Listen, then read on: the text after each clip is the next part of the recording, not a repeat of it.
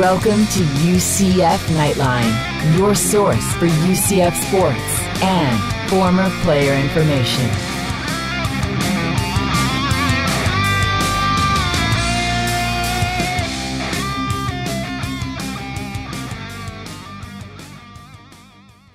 Hello, Knight Nation. This is Andrew Phegley coming to you from the 1148 studios. This is episode number 49, and joining me as always is. Trace Trylko, hello everyone. Andrew, it is game week.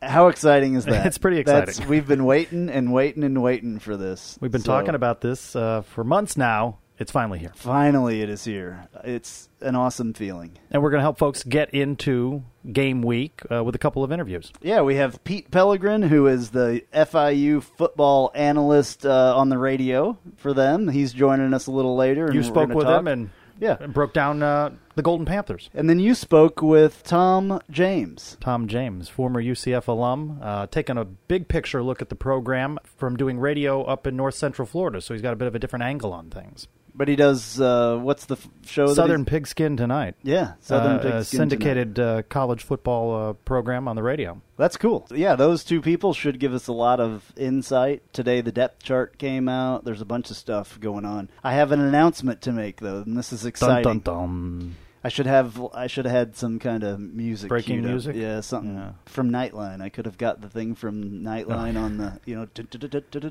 Anyway, Kyle Israel will join us next week, starting next week actually, because it's going to be a thing that he's going to do for every game. He's going to help us break down the the game from the week before. So- Former UCF quarterback Kyle Israel.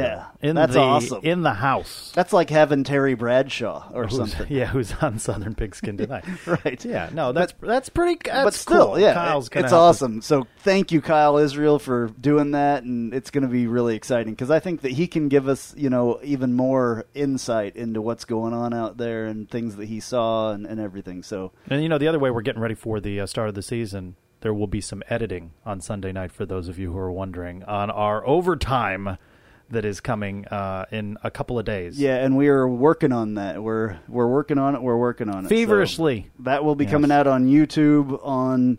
Tuesday evening is when I'm going to say. I'm not going to make it as late as I normally put the podcast out, but I'm going to say Tuesday evening. And that will include interviews with players on both sides of the ball and head coach George O'Leary and uh, get you right in the mood. Watch that. You'll have what you need. Absolutely. It's going to be great. So it's game week, like you said earlier. That's Thursday. Absolutely awesome. Six o'clock at the Bright House, where UCF has done pretty darn well in season openers since uh, moving into the new stadium. UCF has won seven straight home openers and is 23 and 13 overall in season openers. But really good of late. Yeah, Yeah. yeah. really good of late. And they have five game winning streak against in state schools. So that's good. Hopefully we don't mess that up. True. Um, True. No, that's. FIU Yeah. could be a formidable opponent, though. Mm, They could be. mm, we'll have predictions in a few moments, Yeah. but I don't know that I'm using the word formidable. Well, I was looking for a, a big word. That is a big word. Yeah, it's a big word for me. I try to try to not use the the big words. Also, it will be the debut of the Carl Black and Gold Cabana. All right. Can we just talk about the X's and O's on both sides of the ball and the depth chart? A depth chart Yeah, did that's come it out today. Any surprises as you glance over it? I'm not surprised by anything really. A couple, you know, things that I was hoping would be there and, and are not. I was hoping for a couple of the freshmen to get on as as starters. But yet there are some freshmen. There are a couple. Yeah. There are a couple. Um, one of those that I was hoping, I, I really was hoping Tyler Hudanick would step up and be on that offensive line at the He's right young, guard though, position. right? I mean, maybe that's a sign of strength. yeah, he's young. He's on the depth chart. He's number two. So He's going to see playing time. yeah, he's he's not gonna you know not gonna be redshirted this year. I also was hoping Cameron Stewart maybe would make it into the wide receiver ranks, which um, Tristan Payton did, which is cool. You know, he was the one of the most highly touted Mm-hmm. recruits anyway that we had. That's not the only change, right? There was another depth chart change at wide receiver. Yeah, Nick Patty is up there pretty high. Actually, he's the third wide receiver. We mentioned is- this last week. I don't know. We, we talked when we went out to uh, FanFest Yeah. that we had an opportunity to talk to Coach Beckton, and he was big on big on Nick Petty. Yeah. Yeah. So he's in there. So I guess let let's just talk about this from the top. Let's do that. So for quarterbacks, and, and this Who's is, it going to be? Okay, no drama there. Well, you know, not unlike last year, Justin Holman has been given the keys to the UCF offense, which He's not been given. He's earned. well earned and given because He's I a thi- leader I think he this team. probably earned it last year as well, but he was not given the keys to Daddy's, you know, Corvette. He was given the keys to the sideline golf cart last year. For me, he was the most impressive interview that we conducted during media day. Oh, absolutely. He was poised. He was confident. Absolutely, yeah. Answered the questions directly. Uh, he believes He's in, a big in this- dude he too. is- he's big. like he's was he's taller when you're right up in a you know talking to him three feet away than you would think. He's a it's just guy. the pads they're wearing. No, they're well, he wasn't wearing any pads those that day. I don't think they were wearing any Sure, pads. were they wearing? No, No, no, think they were just in jerseys. Yeah. yeah. And you'll see that on overtime. Subtle That plug number two. wearing- yeah. Subtle plug number two. So anyway, now the number two on the quarterback is Tyler Harris, and then Bo Schneider. We were wondering, a lot of people were speculating and wondering if Bo Schneider would be thrown into that second spot. He is listed as number three, and I, I don't. They may have a walk-on quarterback as well, but anyway, It Tyler would be Harris- nice to have some healthy leads in some of these games. You know, FIU, Furman come to mind, where your backup quarterback could get some playing time. Absolutely. So that will be Tyler Harris. And then to running back, Will Stanback, Dontravius Wilson, Taj McGowan, and CJ Jones. No big, you know, things there, I don't think. No, no surprises there. It's this pretty is, much- um, especially with the changes in wide receiver. This is a year with this offense where we really need to see the consistent production out of the running game. And I know that wasn't just running backs; that had to do a little bit, a lot with the offensive line. Uh, but we really need those guys. Uh, yeah, Will Stanback has got to have up. a good year this year. I mean, it's it's I'm hoping all It- those injury things are behind him. it is the is most be important position campaign. that's there. I think he has to have a good year. On to the offensive line: Aaron Evans, Tariq Cook, Joey Grant, Colby Watson, and Luke Palmer. I nice was to see Joey Grant back. He had a tough year last year with all of the injury issues. Yeah, he's had a tough, tough couple of years actually. So yeah, good to see him there. I was hoping Tyler Hudanick would be up there, but he's listed as second. Wide receiver again, we talked about a little bit. Jordan Akins, Tre'Quan Smith, Nick Patty, Chris Johnson, Tristan Payton, and Jordan Franks. That's a tad bit interesting. Um, with the Nick Patty being listed, you know, number three. I don't know if, if that's actually the order. I, I believe that it is. Tre'Quan Smith and Jordan Akins will be the, the two top ones. and Jordan Akins will have on overtime. There you go. There's number three plug. Yep, he's in there too. yep. There's your number three plug. And then tight end Michael Campbell or Cal Bloom. It's not uh, actually, you know, one of the two. Um, it could be both. You know, they're not listed one or two. They're going to block. H back Cedric Thompson and Aaron Conkran, who is actually a freshman as well, and we talked to him this year. He is a big dude. You'll know when he's on the field because he's huge um, for an H back or fullback or whatever you want to call him. So no real surprises. No real from what we saw. Not having the opportunity with the closed practices to see much of the team, everything sort of fell uh, pretty much as we we anticipated it would. Yeah, a little bit of defense here. Luke Adams and Thomas Niles will be the ends. Nothing real big there. They were the starters from 2014. Jamiyus Pittman and Lance McDowell, also top guys. Sam linebacker will be Shaquan Burkett and Dimitri Brim. And then middle linebacker Dominic Spencer or Maurice Russell. That'll be a big, big, big spot to fill that was Terrence Plummer's spot. And that will be, I think, a little bit difficult for guys. It, it's just, it's always interesting because the middle linebacker is kind of like the quarterback for the defense. And it's hard to fill those shoes of a guy that was there as long as Terrence Plummer was, you know, and did such a good job. And you'll be seeing one of those guys getting yelled at quite a bit by George O'Leary. I guarantee it.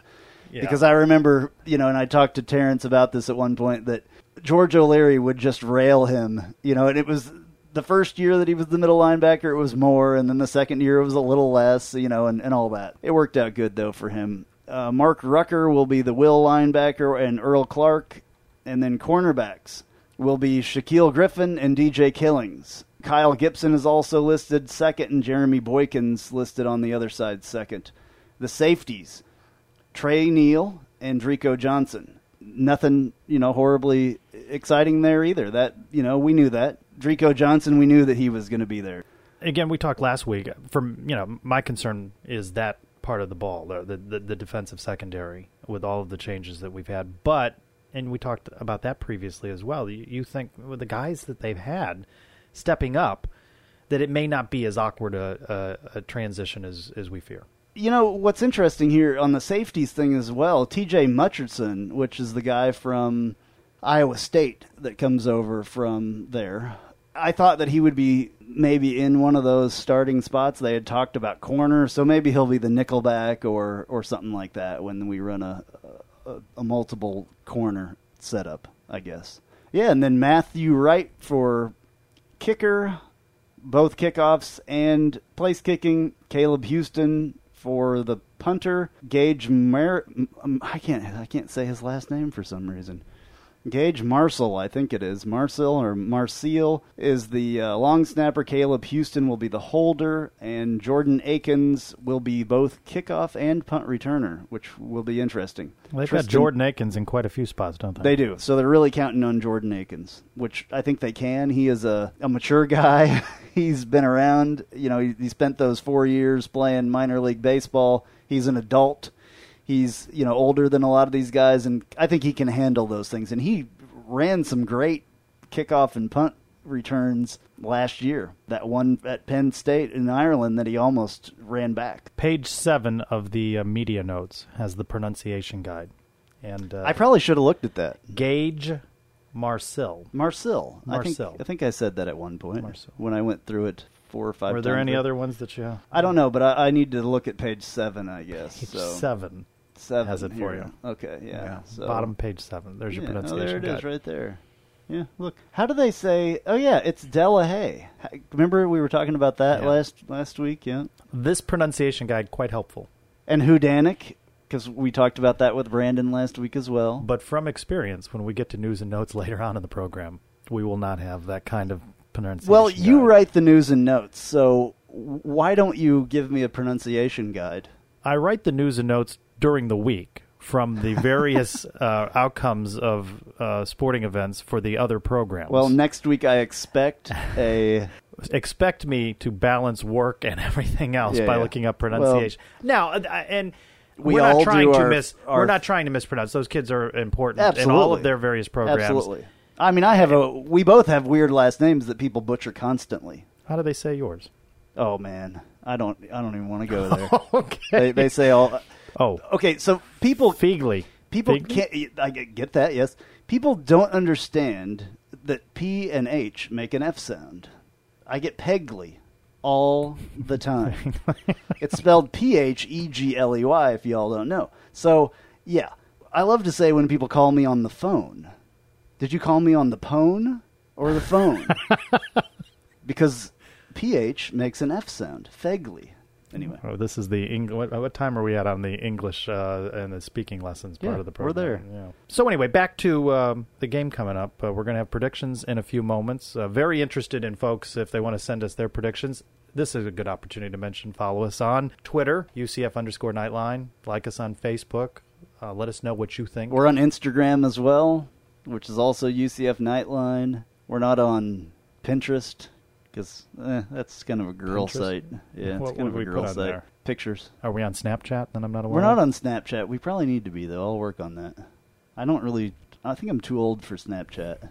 I don't know. Maybe not. That's a thing that evaporates, right? In like ten seconds. I think So so, how yeah. is it? How is it that we would be on Snapchat? We'd post something and then it would disappear. You have to, yeah, you have to post the videos. I think on Snapchat. I don't know. We'll check it out. We'll see what we can do. So I think now would be a good time to hear from Pete Pelegrin. Yeah, we uh, you spoke with him earlier in the week, and he helps break down the Golden Panthers.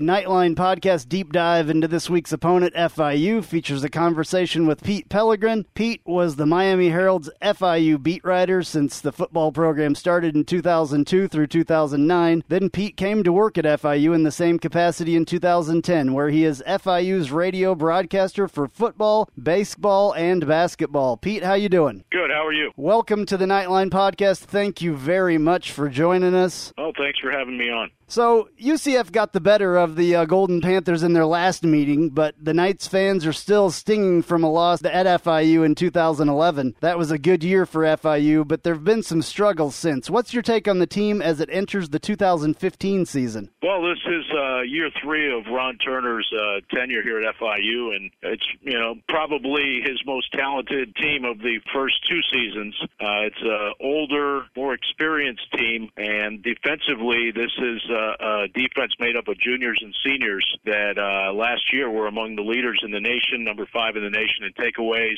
and uh, 35th in the nation in, I believe, total defense and other numbers like that. So uh, the strength of this team is certainly the defense and its front seven, the defensive line, and the linebackers. If you could come up with any weakness, what would the weakness be? Right now, it's the offensive line. It's a little banged up and it's very inexperienced. There's only really uh, one returning starter on the O line. That's the left tackle tackle Diego Joseph, and then the other four are guys that have been with the program before, but have either redshirted or really have not played. And if they have played, maybe it's been one start. For example, uh, center Michael Montero made one start in his first uh, two years here at FIU. So this year, the Knight fans are looking to quarterback Justin Holman to take another step in his development. Tell us about FIU's quarterback situation and FIU's keys to revving up its offense this year. Well, the quarterback's Alex McGough was a true freshman last year, and as you might imagine, with a true freshman, a lot of ups and downs uh, with Alex. Uh, he's a sophomore now. Last year, he had to look over his shoulder because E.J. Hilliard, who was the incumbent starter, started the year as the starter until McGough took the job from him. But then when McGough struggled at times, Hilliard would be thrown back into the game. So it really wasn't a settled situation. This year, McGough knows that he's the guy going in. He's the starter. Very inexperienced at the backup quarterback position with freshman and uh,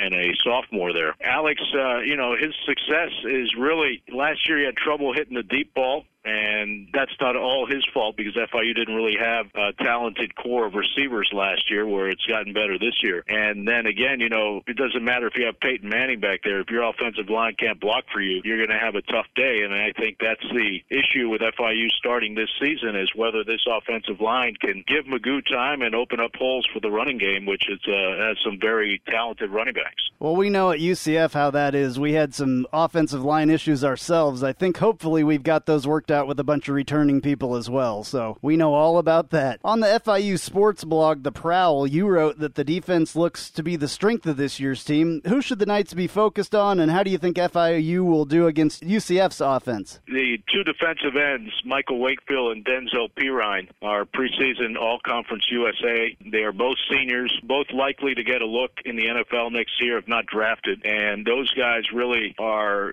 uh, really good speed, good power off the edge. Defensive tackles are also a senior lot with Lars Coote, Darian Dyson, and Leonard Washington and Marjay Albury. So right there, a lot of depth on defensive line that could make it tough for UCF to run the ball. And then if you get past them, FIU has three talented linebackers in Trayvon Williams at the mic, Davison Coleman, and Anthony Wint. They're not the biggest guys, but they have a lot of speed and really have a nose for the ball. Really, the only inexperience for FIU defensively is are the two safeties who are brand new because FIU's two safeties last year graduated. One of them, Justin Halleys, with the New York Giants, and uh, right there, the uh, safety spot is where it's a question for the defense. But other than that, this defense is pretty well stacked going into 2015. How UCF does against them, uh, to be honest with you, I have not seen film of UCF, only from what I've read. I think teams, if they are going to put points up on this FIU defense, it may have to be over the top and challenging those safeties. Yeah, we have a bunch of new wide receivers, so that could be an interesting matchup for sure. On special teams, what do you think of uh, the kick and return game this year for FIU?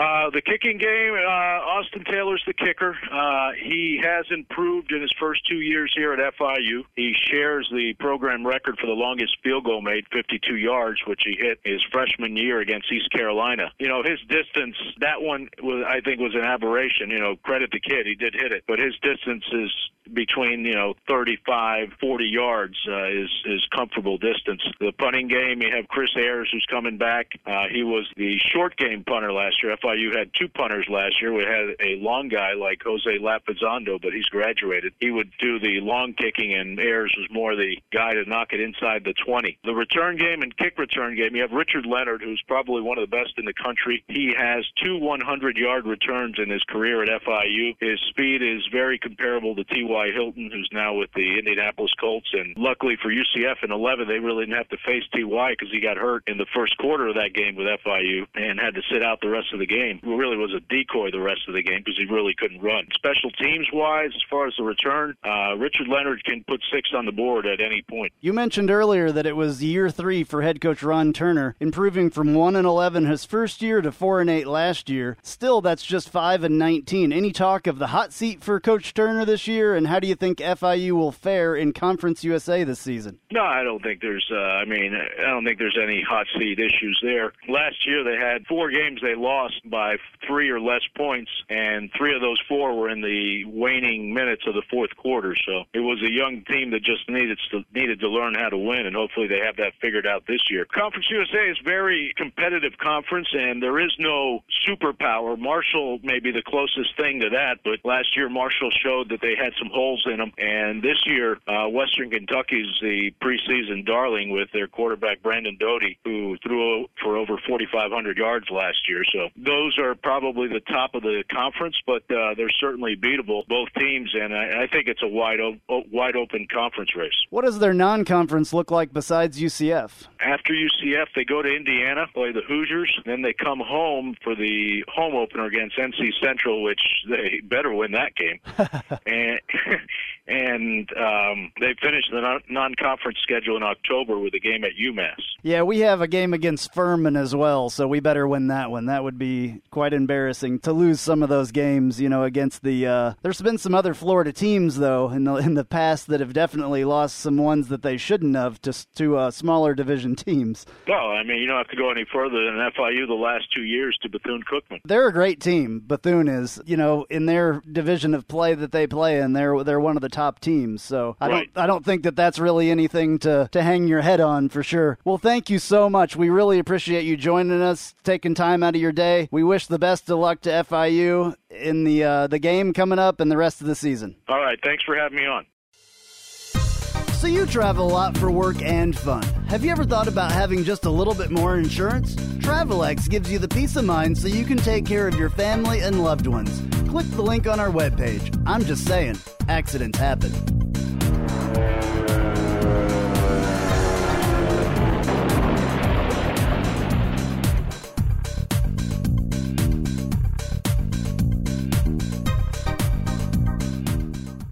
Is Kyle Israel, and you're listening to the Knightline Podcast.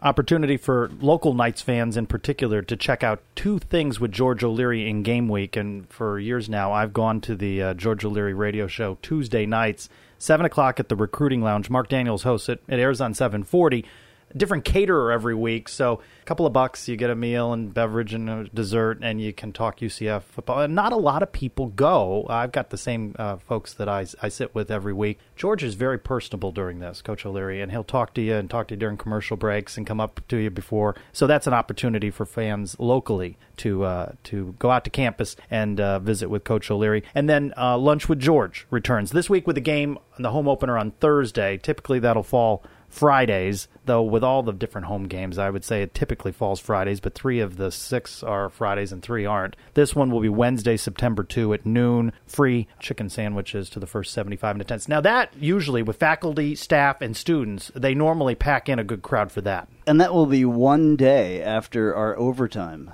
on YouTube exclusively plug, comes out. That's plug number four. So, uh, a couple of opportunities for counting. local fans to, you know, get into each and every home game and get an opportunity to go out to campus, and it's a good time. Continuing our conversation about the UCF's upcoming season, you talked to Tom James this week. We continue the conversation about UCF football with a two time Edward R. Murrow Award winner. UCF alum Tom James has been a radio and ESPN3 TV play by play man for Florida Gulf Coast University basketball Since 2010, Tom is a part of the weekly syndicated college football radio show Southern Pigskin Tonight. You'll find his UCF preview column on his website, tomjameslive.com. And Tom and I logged some time many years ago with WUCF FM. Tom, thanks for joining us. These are not the same nights that uh, we saw when we were at UCF. No, and Trace, we go back a long way, and that was a different era in UCF football. Who would have thunk it that UCF would be where it is today? Really starting to emerge, you know, into the big time of college football. And talk about that a little bit. Uh, you uh, you see it from a different perspective. Talk a little bit about what you're doing now, where you are in the state, and what you think the perception is of the UCF athletics program. Well, the respect I think for UCF is growing. I spend uh, a large amount of my time in Ocala and in the Central Florida, North Central Florida area, and this is largely Gator country here. And so, what people see here is the traditional powers uh, as far as the Sunshine State goes. You know, Florida, Florida State, Miami. They consider those the big three. It's old school and I think it, it's a slow process for people to understand what UCF is about in the modern era. I mean, here's a school with one of the largest, you know, student bodies in the entire country. It's in the South. It's in a beautiful city. It's a destination. And what's starting to happen is kids are wanting to go to UCF. Thus, the football program has, you know, put together some big wins over the course of the last decade and a half. Uh, capped off by the big win over Louisville a couple of years ago. Then they won the Fiesta Bowl over Baylor. I think that that's when people really started to take note, and people in this neck of the woods are, you know, really starting to understand that UCF is not just that secondary school anymore. Uh, they're they're here to stay. And you know, when we had uh, college football writer Phil Steele on a few weeks back on the Knightline podcast, he talked about this being a program now that reloads, not rebuilds. You're out with a new column and a preview of the Knights. Is that your take as well? No question about it. Uh, you know, it, this is uh, this is a place. I think the reloading thing stems from the fact that you know they have uh, put together uh, quite the resume now, which which I you know I mentioned before with the with the big win in the Fiesta Bowl, uh, big wins against uh, uh, traditional powers, and the fact that what we're seeing in the college football landscape across the nation is a migration south. Um, yes, Ohio State was able to win a national championship and finally get the Big Ten out of the doldrums, and that's uh, you know, on the on the northern end of of our country. But if you really look at the history, that the SEC's dominance, uh, you know, the dominance by more southern schools across the country, from USC to to all the way to Florida State, you know, people are moving south as a whole.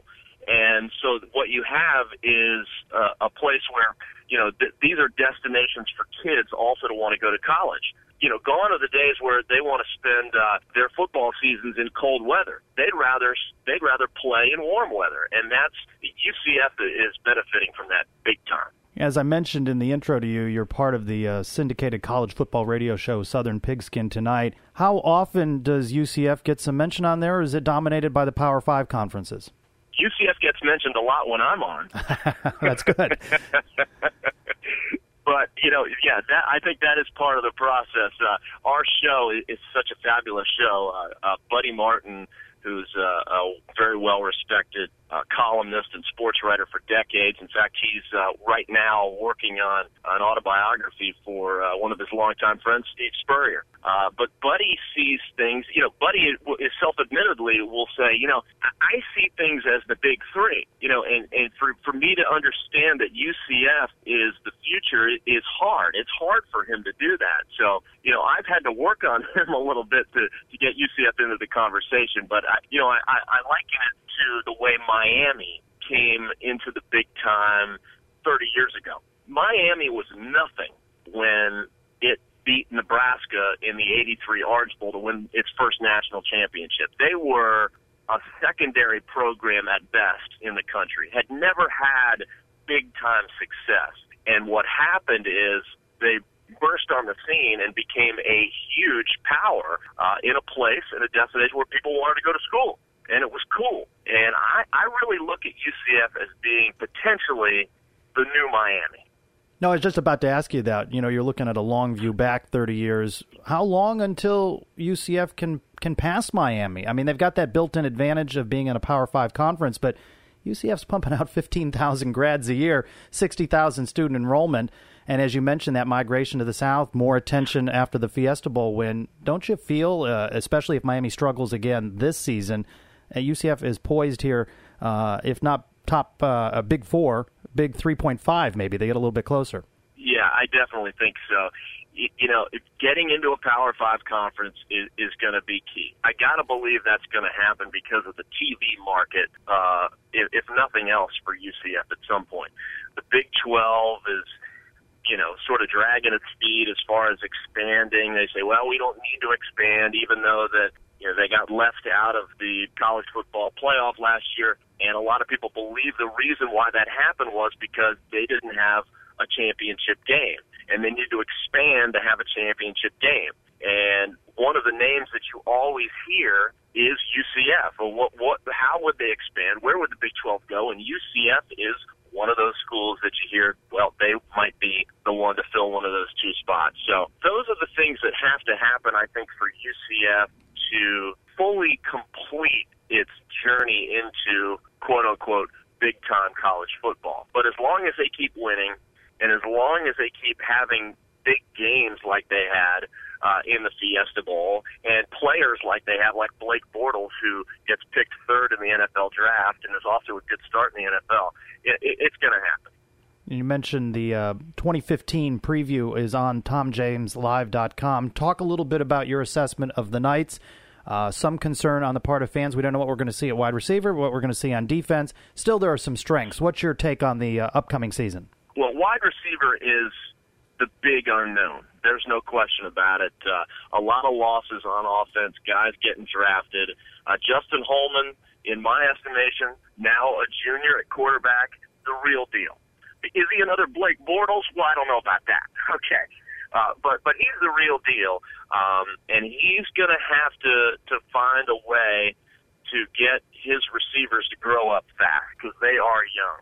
Um, and I think some of the pressure offensively is going to be uh, taken off by the fact that Will Stanback uh, is such a great running back, um, and that will, I think, help keep defenses on their toes a little bit the fact that they'll have to key on him, and that will open up wide receivers a little bit, help them get oriented, help them get you know their feet wet a little bit. Uh, so, but that is an unknown. There's no question about it. Where UCF's biggest biggest unknown is with the receiving core offensively. And then on the defensive side of the ball? Well, defensively, I mean, you look at last year. I mean, this team was locked down defensively uh, last year, and I think they're just reloading. Yeah, they lost uh, seven guys on defense from the defense last year that was the fifth best defense in the country. UCF. So they were about as good as anybody last year. Now a lot of those guys are gone, but that's where we talk about the reloading factor. The guys that were waiting in the wings last year or the new recruits, they know what they have to live up to. And hey, I mean, UCF is bringing in quality guys every single year. So uh, I think they know what they have to live up to. I think they're going to be flying at the ball all year long. And I don't expect all that much of a drop off, quite honestly, uh, defensively for, for George O'Leary and the, and the, the UCF defense next year. Tough tests on the road at Stanford, at South Carolina. Do you think UCF has at least a chance of splitting those two? I definitely think they have a chance, a good chance in both those games. I mean, you know, you got to look at both Stanford and South Carolina are teams that they hope are kind of in a situation where they can bounce back from uh, a down year, especially South Carolina from from last year. They were a top ten team were the Gamecocks uh, heading into the season last year, and it all went south for them. It was a lost year for, for Coach Spurrier, uh, so they're wanting to put it back together. But you know, I don't know if the if the HBC is ready for UCF. So we'll see if the head ball coach uh, is ready for for what UCF uh, brings to the table because. Uh, you know, a lot of people sell UCF short. Still, that is they, uh, South Carolina is ripe for the picking And UCF uh, in what is it, week four? I think uh, it, you know could could go in there and pull off a huge win, another big win for the program. I mean, these two played a couple of years ago, and it was uh, I think it was a two point game. Yeah, that tough uh, tough game at home, that 28-25, I think it was the three point game. Three point game. That's right. So no strangers is George O'Leary to uh, Steve Spurrier's uh, way of playing. So that I think is a, a very winnable game for UCF. Uh, and I don't think I'm going. I don't think I'm too much of a homer by saying that. I really think that's a winnable game. I think Stanford's a winnable game too. That might be a little tougher. It, it's hard to know, but in my estimation, if the Knights can come up with a split in those two games, I think that gives them a lot of confidence uh, heading into the conference and I think that helps their psyche, especially these young guys, the young receivers. Um, and, and I really feel like a 10 win season again uh, is, is a possibility uh, for UCF. Before we let you go, uh, tell fans how they can find you on the various social uh, media platforms and uh, and where they can find Southern Pigskin tonight. Yeah, I really appreciate that. Uh, uh, check me out on my website. It's tomjameslive.com and uh, that's kind of my my central point for all the things that that I'm involved with, which is uh, Florida Gulf Coast University basketball. I do ESPN three play by play for them and and radio uh, as well for those guys. Uh, Southern Pigskin tonight. Uh, is uh, heard on eight to ten different radio stations, I believe, in Florida, Georgia, and South Carolina. Terry Bradshaw is our, our weekly guest for us. Uh, Buddy Martin, myself, Tom Schmitz, uh, and we talk Southern college football, and that's really what it's about.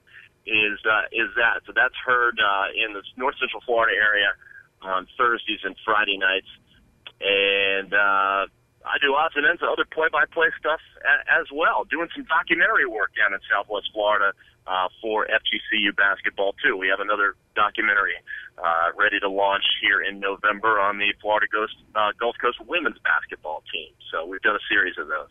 Very so good, and be I sure to, to keep, I try to keep busy. be sure to keep pumping up UCF in North Central Florida for us. Okay. You never have to worry about that, my man. Tom James joining us. Thanks so much. You got it. Thank you guys for having me. Go Knights. So, you know what they say what happens in Vegas stays in Vegas. We don't need to know about your fun filled weekend in the city of sin, but we hope you'll click the ad on our website. It's right there to the left, the one that screams you have to save up to 50% off your next trip to Vegas. Just click on the ad, and we promise never to talk about what happened in Vegas. This is Brandon Helwig, publisher of UCFSports.com, and you are listening to the UCF Knightline podcast. A couple weeks ago, we went game by game, got a sense of the season, made some predictions, and we said we would revisit it in the week before the season opener. I think you went with UCF being ten and two. Any change for you? Nope, no change. I'm going to stay with that. Losses being at Temple and at Stanford. Yeah, and that's the one uh, you really think we're going to get killed in is the uh, the Stanford. I had initially thought that the ten and two, but then I went back and uh, I'm going nine and three. Uh, Stanford loss, South Carolina loss. I, I, my heart, can I think you know believe UCF can win that? Yeah, I want to believe UCF can win that. Yeah, it's a road game at an SEC opponent. I, I, I think that's tough. Uh, and the Halloween night at Cincinnati. I don't know that it necessarily costs UCF the AAC title but I, I think that may be a tough uh, spot for UCF uh, in a in a primetime game at Cincinnati. So I'm gonna I'm gonna go with nine and three Okay, let's do predictions for this week. this week. UCF wins. There's no question there, and um, uh, fire up the suicide hotline if that doesn't happen. Your score? Uh, I'm going to go something like 37-13. Uh, last time we played FIU down there uh, in Miami, I think it was like 38 nothing. A real lackluster game, uh, but uh, I, I think you know George O'Leary's teams don't win 62 to three. Uh, he'll have a lot of substitution. A lot of people will see. Hopefully, hopefully it's not any sort of tight game going into the fourth quarter. Uh, he gives people an opportunity, shuffles people in and out. Um, no, no injuries. You know, you always hope for that. Uh, and then with it being a Thursday game, uh, a couple extra days to prepare for Stanford. I don't think anybody's going to be looking ahead with that season opener. So 37-13. I'm going to say 21 10. Mm, close. Yeah, I think it's going to be a little closer than you think. So you would uh, I think the bet, FI. uh, you mentioned Vegas earlier. We had the Vegas spot. So you'd take the 16 and a half, 17 points, and you'd take FIU I- with the points.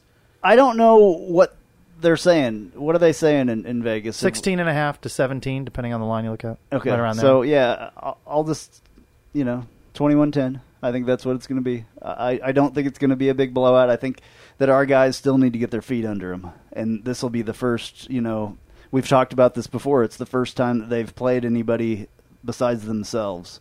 So there's going to be huge mistakes made. I think that's the way that it's going to turn out. All right, we will revisit these next week and uh, see who was closest. I'm comforted by the fact that you're almost always wrong on predictions. Yeah, probably. So- I, whatever. I'd like It's you to true. be wrong about that being close. It's true. Yeah. I hope it's not. I hope it's you know sixty-two to ten or three. Not typical of a George O'Leary coach team. Except when we play Connecticut every once in a while. Well, last year we didn't do that against No, it Connecticut, didn't but happen the year year. before. It didn't So happen last year. We need to do it again and take that little trophy that they made. I can't wait for that uh, I, trophy yeah. week. Civil conflict week. I think we need we an need to- opening for civil conflict week. It's going to be the sound of civil war. yeah. Yeah, I can do that. All right, some NFL news. Blake Bortles had a heck of a game the other night. Yeah, as the preseason continues in the NFL. Final stats for him at the uh, Jaguars homepage 20 of 29, 245 yards and a touchdown. What the part I like here is, is he was their leading rusher, too. Yeah. Four carries for 38 yards, including a long of 12. Not as impressive. Storm Johnson, two carries, minus three yards. So he had three less yards than you did. Yeah, and he I don't, he made I don't it know through if the he's going to make it. He made it through the first round of cut, so that's good. Uh, there was some other Perriman, of course, has not played. That's starting Hall, to become concerning. yeah, the and they've made statements about it that he. I don't think that he's going to be ready for the season. He hasn't gotten the reps he needs. Uh, yeah, he hasn't been out there action. at all, so that sucks for him. Uh, I don't know. He must be injured more than they're letting on with a, a knee, I believe it is.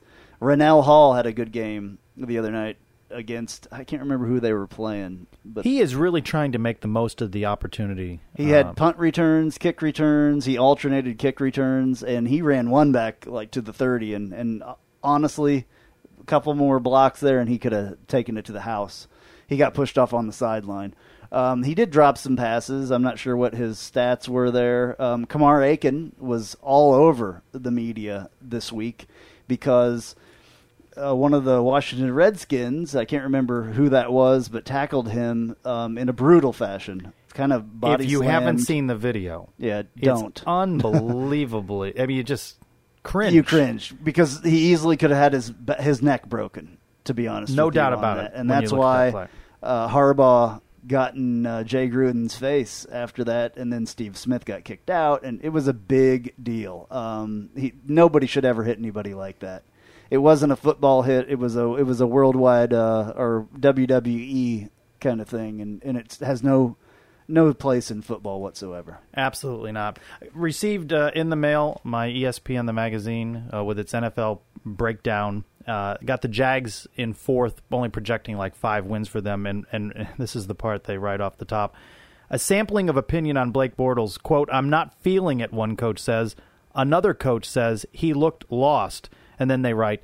And now the good news. According to one personnel director, quote, for the beating he was taking, he was pretty poised about it. Really, they write, the problems in Jacksonville are so widespread, 26th in both points and yards allowed in 2014, that it's unfair to bury Bortles, even if he did have the fifth lowest quarterback rating for a rookie since 2006. So there are other things. They need more pieces, but obviously you want to see uh, growth from Blake Bortles in year two, and he's acknowledged that as well. Yeah, absolutely. And and he, if you watched the other night at all, if anybody, if any of y'all watched, he kind of to me looked like the guy that that played, you know, his last year here at UCF. Just you know, making those third down, you know, throws, just throwing them, you know, right in there, throwing them fast and and on the the button. You know, it was it was good to see him playing like that. It, it's something that we haven't seen from him in the NFL, but I think this game he definitely had it going back again.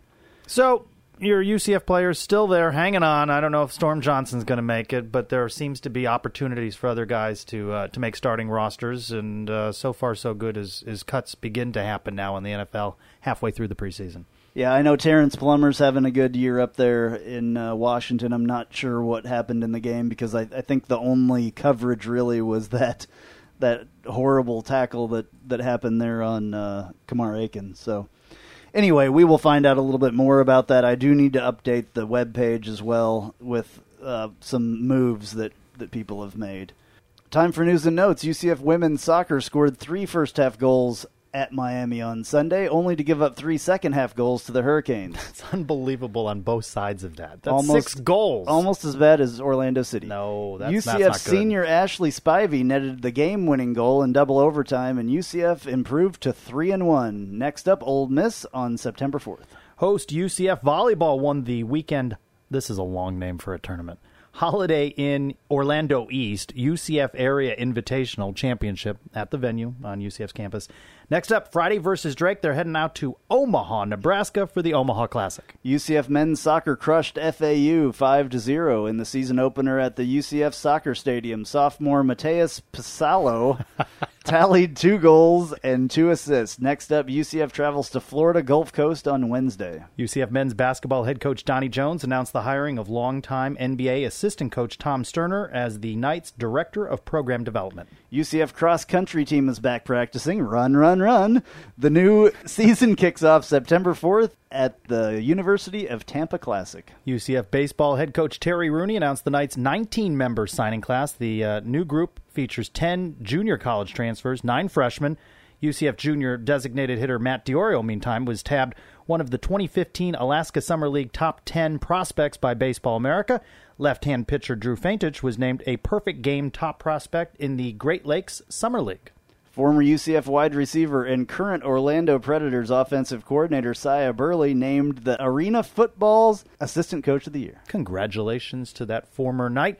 And again, folks, remember, have we mentioned it a time or three here? Overtime coming Tuesday, our football preview edition. It is, it is. On And YouTube. We're going to still continue to work on that. We've got a lot of video and all that stuff to edit. It's going to be cool. There's a brand new opening that I did up. That's exciting. That you did up. All right, a shout out to John Swift, our very own John Swift. Got married this weekend. I saw some beautiful pictures on Facebook and stuff. So good going there uh, for the both of you. And I hope you have uh, a nice honeymoon and, and all that stuff. And hopefully, John Swift will come back soon. After his honeymoon. Rejoin us. This has been episode number 49. I'm Andrew Phegley. I'm Trace Trylko. Beat FIU. Go Knights. Charge on. UCF charge onto the field. With our spirits, we'll never yield.